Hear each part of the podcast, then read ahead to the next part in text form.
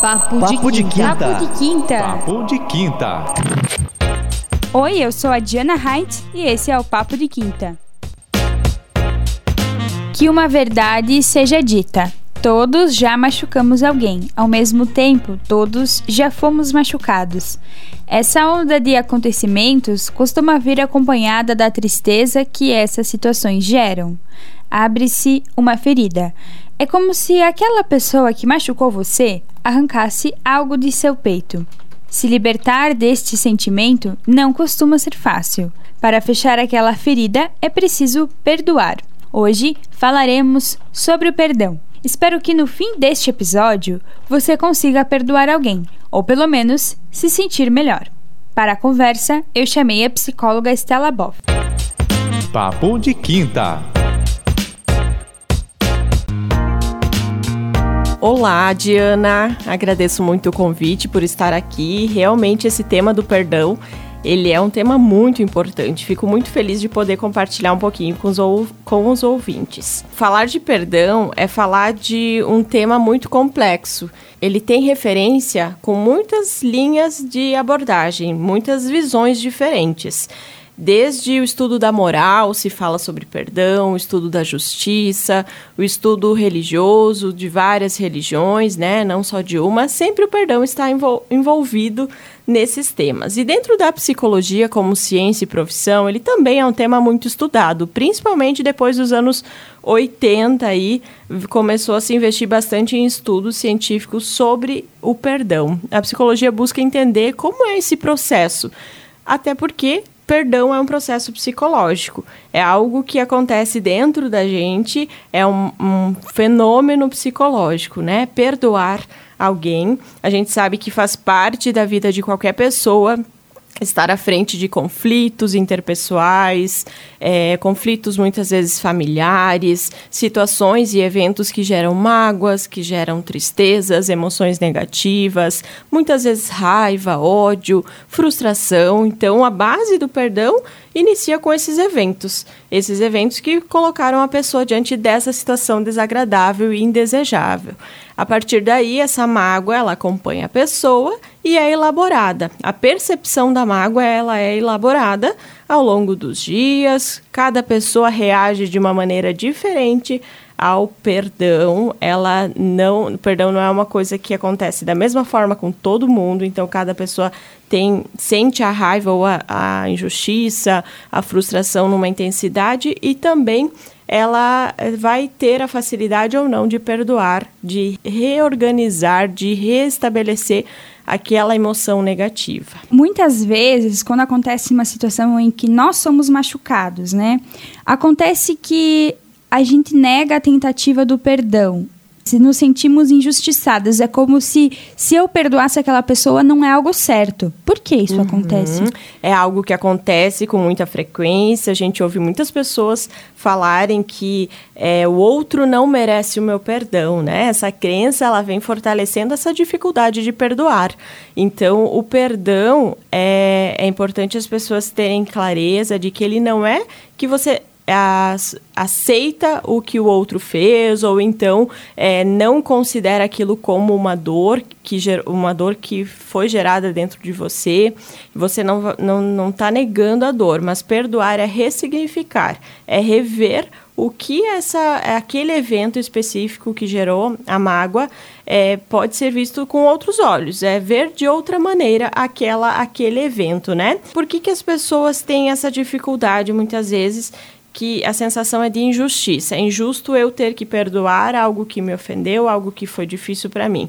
Porque geralmente as pessoas colocam, é, tem, seguem o princípio da justiça por recompensa, ou seja, eu vou recompensar ao outro a dor que eu estou sentindo. Então, se eu perdoar é como se eu não estivesse dando a recompensa certa para outra pessoa, né? A falta de perdão muitas vezes é pensando que eu não vou dar esse perdão ao outro porque o outro me fez sofrer, então eu quero fazer sofrer o outro também. É uma é sensação como... de vingança? Então. Isso, tem a ver com vingança, tem a ver com é, não conseguir perdoar porque acredita-se que o outro estará livre, digamos assim, daquele sofrimento que causou. Então, mas a gente sabe que o perdão ele faz mais bem para quem perdoa do que necessariamente para o ofensor, para o transgressor, né?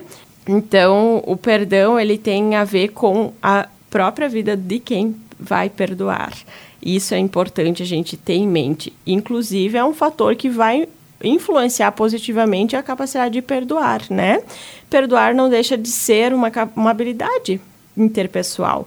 Até porque em todos os momentos da nossa vida a gente se depara com conflitos, com mágoas, com situações de diferenças entre as pessoas. Então é comum que a gente precise usar desse, dessa capacidade, desse recurso interno de ressignificar, de ver com os outros olhos. E para perdoar, para não sentir tanta essa sensação de injustiça, é importante também fazer um movimento de empatia e um movimento de compaixão.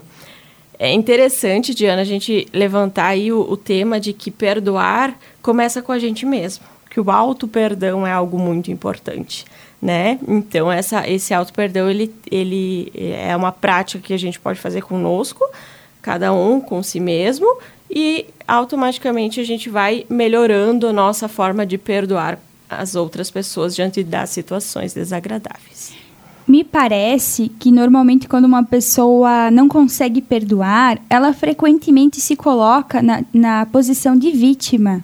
A relação entre o vitimismo e o perdão existe? Com certeza. À medida que eu me sinto, me vejo como vítima de alguma ofensa, de alguma mágoa, de alguma situação externa causada por outra pessoa, eu entendo que a vítima é, é, é, como se a vítima não tivesse ações, né? A vítima é só vítima, é aquela pessoa que, que é, recebeu algo e quem precisa pedir perdão ou pedir uma reconciliação é o ofensor. Porém, à medida que eu é, guardo essa mágoa, esse ressentimento dentro de mim, ele está impactando a mim.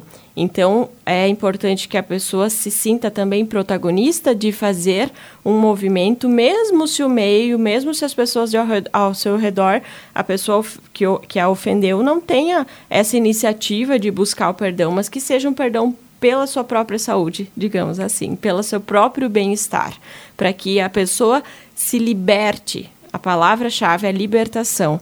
Se liberte dessas emoções negativas, desses ressentimentos, dessas raivas que impactam muito na vida da pessoa. Existem mágoas mais profundas e outras mais superficiais, que me parecem ser mais fáceis de perdoar. Com Por quê? certeza, com certeza. A dificuldade de perdão costuma estar muito ligada com a intensidade da mágoa. Então, a mágoa mais profunda é aquela mágoa bem forte aquela que eu sinto assim na pele de forma bem profunda, realmente ela é mais difícil de conquistar o perdão, de elaboração, de ressignificação para conseguir perdoar e se libertar dessa emoção negativa. Já as mágoas mais é, fáceis, digamos assim, mais, mais tranquilas, não tão impactantes na vida da pessoa, ela é mais fácil de ser ressignificada. Existem estudos que trazem uh, a informação de que o, o, quanto, quanto mais próximo o relacionamento interpessoal da pessoa que me ofendeu, mais fácil é que eu faça, eu tenha esse movimento de perdoar. Então, por exemplo, a gente muitas vezes vivencia na família, na família nuclear, pai, mãe, irmãos, ou na família de casa como a, no relacionamento conjugal. Existem muitas relações de que se deve ou, ou é importante que se tenha aí um movimento de perdão, de, de um pouco mais de compaixão, e isso acontece com mais facilidade. Pessoas mais próximas que o relacionamento é, tem estudos também que trazem que o perdão ele é um processo interpessoal, ou seja, ele vai depender da relação que tu tem com aquela pessoa. Então, a história da relação que tu tem com aquela pessoa, o contexto do que aconteceu, que foi o momento, o evento de mágoa, tudo isso impacta na facilidade ou não de perdoar. Você falou agora sobre as relações, né? Inclusive, um ouvinte que sugeriu esse tema contou a seguinte história: ele é homossexual e seu pai acredita que isso é errado. Ele foi levado à igreja com uma tentativa de cura, chegou até a ser expulso de casa. Hoje os dois não conversam. A mágoa que meu ouvinte sente em relação a essa história o persegue. É como se não houvesse paz. É como se tudo que ele fizesse estivesse errado. Ele acredita que por conta da negação da família, hoje nem seu eu interior se aceita. Quais são os primeiros passos para perdoar que ele pode dar? Uhum. Agradecemos então a esse, essa colaboração do nosso ouvinte e é importante a gente sempre lembrar e considerar que cada história, cada experiência de vida, ela é única, né? Cada pessoa enfrenta as situações de uma forma é, bem diferente e à medida que a gente olha para um caso, para uma situação, para uma experiência citada, a gente está olhando uma parte da história, um, um, pedacinho dela que é nos contada, né? Então é importante que uh, as pessoas que estejam ouvindo entendam que a uh, sua história tem muitas informações que a gente precisa levar em consideração na medida que vai falar sobre a facilidade de perdoar ou como eu devo é, prosseguir para conseguir perdoar alguém, né? São vários fatores levados em consideração. Na história desse nosso ouvinte, a gente vê que é, existe sim uma mágoa bem profunda, bem grande, que impacta no funcionamento da vida dessa pessoa, provavelmente trazendo muito sofrimento, é, não só pela falta ou, ou, não conseguir perdoar, mas pelo contexto como um todo, né? Tudo isso deve ser considerado. Então, mas de imediato, assim, o que, que todas as pessoas podem praticar é, é se permitir, primeiramente, reconhecer a mágoa porque muitas pessoas sentem a mágoa e não, re, não a reconhecem, não a reconhecem com clareza, não sabe exatamente o, o que, que motivou essa mágoa, é, que, que tipo de evento ou situação foi de fato desencadear, é, que desencadeou de fato a mágoa. Então, rever e identificar melhor com clareza essa mágoa é o primeiro passo para que a gente, porque se eu não conheço que eu tenho essa mágoa, eu não consigo elaborar ela, eu não consigo refletir sobre ela, né? A partir daí, a gente é, convida as pessoas para fazer uma reflexão sobre essas emoções. E aí vem um olhar muito de empatia. Lembrando que empatia é, é entender o contexto como um todo do, do outro, não só de nós. Porque a gente consegue entender as nossas emoções, mas o que está por trás de toda a situação é, que gerou a mágoa. Então, é uma empatia do outro. Não estou dizendo aqui que é para aceitar, ou então que diante de qualquer situação é, é fácil perdoar. Não, não é fácil, é um trabalho. A gente diz que existem as fases do perdão, onde a gente vai identificar, decidir, ou seja, decidir que eu quero ressignificar essa mágoa. Então, é uma decisão, e aí entra para a fase do trabalho, ou seja, perdoar dá trabalho. A gente precisa pensar, repensar, refletir e aí sim ir cada um no seu tempo, cada um na sua, é, na sua permissão, utilizando os seus recursos internos para conseguir é, ressignificar a percepção da mágoa. Então a gente vai voltar como se voltasse ao momento do, da mágoa e, e visse aquilo com outros olhos, com um, um olhar de mais empatia, um olhar de mais compaixão e principalmente o, o, olhar de compaixão para nós mesmos. A gente sempre comenta que quanto mais eu julgo, por exemplo, a mim mesmo, mais eu tenho, tendo a julgar as situações externas, quanto mais eu é, me culpo, eu tendo a culpar também as pessoas ao meu redor. Então, isso tudo tem a ver com perdão, tem a ver com ressignificar as suas mágoas, né? Eu acho que, que é um processo bem individual, essa, essa questão de tomar, de conseguir perdoar. É um processo que cada um vai viver o seu, no seu tempo, e é importante respeitar também a sua mágoa. É, lembrando que às vezes a gente acha que perdoar é, é botar a mágoa com, escondidinho embaixo de um tapete e deixar lá e não olhar mais para ela. Mas isso permanece lá, a gente continua tendo a mágoa guardada, só a gente não está falando, a gente está deixando de falar dela. Então, é, deixar de falar ou deixar de olhar para a mágoa não é perdoar é, genuinamente, né? Então, o perdão genuíno é quando a gente tira para fora essa mágoa, observa, aceita ela, entende, com, sempre com muita empatia, com o contexto e consigo mesmo, muita autocompaixão, né? Para conseguir ressignificar e reelaborar. Muitas vezes o que o outro fez incomoda, isso tem uma relação com nós mesmos, tem a ver com um reflexo do que somos? Com certeza. A gente, o tempo todo, olha o mundo à nossa volta, os eventos que acontecem, é, inclusive os comportamentos e falas de outras pessoas com o nosso olhar, né? É sempre o nosso olhar que está ali. Então, ele não quer dizer porque eu tive uma mágoa, eu senti, me senti ofendido, me senti magoado, que necessariamente essa mágoa outra pessoa teria na mesma situação essa intensidade de mágoa. Cada um vai olhar de uma forma o mundo ao seu redor. Então, isso impacta na, na maneira como a gente absorve e percebe a a situação de uma forma é, sofrida, né? Então, é, no dia a dia, quanto mais a gente puder observar a nós mesmos, acompanhar o nosso pensamento, que é o nosso julgamento, o que, que eu julgo do outro diante de uma situação que não gostei, o que, que eu estou julgando? Ah, eu estou pensando que essa pessoa é uma pessoa má, que ela está querendo me fazer algo ah, ah, para me fazer sofrer, ou então, é, enfim, julgamentos que talvez estejam um pouco distorcidos e que a gente pode ressignificar também. Outra questão que é importante observar é o nosso afeto, ou seja, aquilo que eu sinto, o que, que eu estou sentindo, o que, que o outro está fazendo e, e eu estou sentindo diante do outro, né? Então, observar esse afeto. É uma sensação negativa? Será que isso acontece com todas as pessoas? É, se fazer algumas perguntas para entender qual é o nosso funcionamento, qual é o nosso olhar. E também o comportamento, né? Então, esses três são os três pilares que vão ser modificados à medida que a gente toma, por exemplo, é, faz um perdão, né? Realiza o perdão. A gente muda o nosso afeto, que até então era negativo, porque existia mágoa, existia raiva, existia emoção negativa.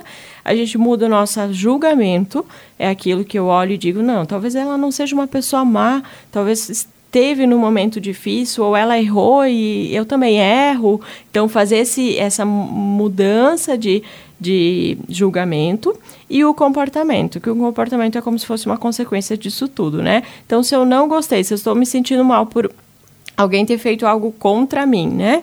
É, eu automaticamente vou evitar a pessoa, vou ter um comportamento que é uma reação à situação. Vou evitar, vou é, ou agredi-la verbalmente, ou então é, me defender, vou ter algum tipo de comportamento. Esses três: afeto, que seria sentimento, julgamento e comportamento, são três itens pilares que devem ser modificados ao longo do processo de perdão, né? Então, é, há estudos que enfatizam que perdoar genuinamente não é só minimizar essas emoções, comportamentos e julgamentos negativos, mas sim a, a conseguir ter tudo isso positivo. Então, ter um afeto positivo com a, com a pessoa que me que que me causou a ofensa, uh, ter um comportamento positivo, por exemplo, se algum dia ela precisar, eu posso ajudar ou posso fazer alguma coisa que, né, que contribua com a pessoa. É, e também a questão do julgamento. Eu, no meu pensamento não vem mais aquele pensamento de, nossa, essa pessoa me fez mal, ela é ruim, ela é, é fez por propósito, fez, né, fez tentando me, me prejudicar. Então, é o verdadeiro perdão, aquele que se liberta de todas as emoções, é aquele que passa pelo processo de minimizar as emoções negativas, os comportamentos e julgamentos negativos e maximizar o olhar positivo, tanto para a situação ocorrida quanto para a pessoa que ofendeu. E é possível. É possível, é um processo longo, como eu disse desde o início, ele vai depender da disposição de cada pessoa. Tem pessoas que vão conseguir fazer isso com mais facilidade, vai depender da história de vida dessa pessoa, do que ela acredita, do seu desenvolvimento é, emocional, inclusive, né? Então, é, a capacidade de perdoar não é algo que a gente co consegue é, colocar numa receitinha e distribuir, todo mundo vai fazer uma prática para perdoar. Cada um no seu processo, no seu tempo, vai conseguir restabelecer essa percepção das mágoas. Em casos de acontecimento onde o indivíduo pensa que perdoou, mas aí depois de um determinado tempo ele encontra essa pessoa e começam esses julgamentos que você citou, né? Uhum. Mesmo que ele não diga algo de, de pensamentos mesmo, quer dizer que ele não, não perdoou? Depende muito da situação, né? Pode ser, assim, uma coisa importante gente lembrar, não é que você vai esquecer o fato. A questão é que você vai, vai lembrar, tu vai lembrar com clareza do que aconteceu naquele momento de mágoa, mas não é mais pesado quando não é algo que tu carrega, uma, um ressentimento que, que você leva adiante e aquilo é sofrido. Então, depende da intensidade desse, dessas, desse sofrimento, ele é, nos indica aí que houve já um perdão mais é, profundo ou um perdão mais superficial. Geralmente, a gente começa o processo do perdão nessa de buscar pensamentos é, que vão é, é, olhar de outra forma a situação da mágoa, né? E aí, talvez aliado ao tempo e ao processo de cada um, a, di disposição também que a pessoa tem para, para é, realizar o perdão, cada pessoa vai, vai agir num tempo, né? Bom, ao longo do Papo de Quinta, desde sua criação, nós falamos sobre vários sentimentos. Falamos sobre raiva, sobre medo, agora sobre perdão. E para encerrar o programa, eu gostaria de perguntar como eu posso saber se eu estou numa situação onde é preciso perdoar. Essa é uma pergunta muito interessante, Diana, até porque é, à medida que a gente se aproxima com o nosso interior, com as nossas emoções, à medida que eu aumento a minha intimidade comigo mesma, é fácil eu entender e perceber, vai facilitando essa percepção sobre eu preciso perdoar, eu te, estou enroscada, digamos assim, em alguma situação do passado que está me prejudicando hoje. A gente sabe que mágoas guardadas, muitas pessoas guardam por anos, muitas mágoas, situações não resolvidas, situações em que trazem sofrimento, carregam sofrimento. Às vezes silencioso, a gente não vê ele todo o tempo, mas em alguma situação da vida ele está, ele está emergindo, ele está sendo é, demonstrado. Inclusive, a gente vê uma relação muito forte da falta de perdão, do acúmulo dessas emoções na saúde física. Então, existem muitas doenças que o corpo vai estar falando, vai estar expressando de alguma forma que existe esse ressentimento aí, que existe essa doença. Há muitos estudos que comprovam, que nos trazem essa informação. Então, é, para a gente elevar a nossa proximidade, a nossa intimidade conosco, é importante que a pessoa se auto-observe, é importante que ela se faça algumas perguntas. Será que tem algo que me incomoda? Alguma emoção negativa que eu estou guardando? Qual, qual pessoa ou qual situação é algo que toda vez que eu lembro aquilo me traz é, angústia, me traz ressentimento, me traz alguma, alguma emoção negativa forte, né? Considerável. Aí sim a pessoa vai se aproximar dessa resposta de entender: será que eu estou em uma situação que eu preciso perdoar alguém? Que eu preciso fazer esse processo de compaixão, de empatia para conseguir me libertar dessa emoção? Então é principalmente esse, esse movimento de autoobservação, de se fazer algumas perguntas para entender. É, e para descobrir, né? A gente sempre diz que é importante se descobrir, descobrir, olhar para si mesmo para é, a partir daí fazer um processo, decidir fazer algo para si mesmo. É, eu acho que a mensagem final é essa, que perdão tem tudo a ver com libertação. E libertação do quê? De emoções negativas, de emoções que, que a gente é, leva na bagagem e que muitas vezes nos pesam e a gente está lá travado, não está conseguindo andar para frente, não está conseguindo ter uma qualidade de vida e muitas vezes tem a ver com essas emoções e ressentimentos guardados, né? A busca por ajuda, inclusive de psicoterapia, é um uma indicação muito importante, porque é um espaço de ressignificações, é um espaço onde a pessoa vai visitar com a ajuda do psicoterapeuta, vai entender um pouquinho mais desse seu processo, tanto de mágoa quanto o processo de fortalecimento para o perdão.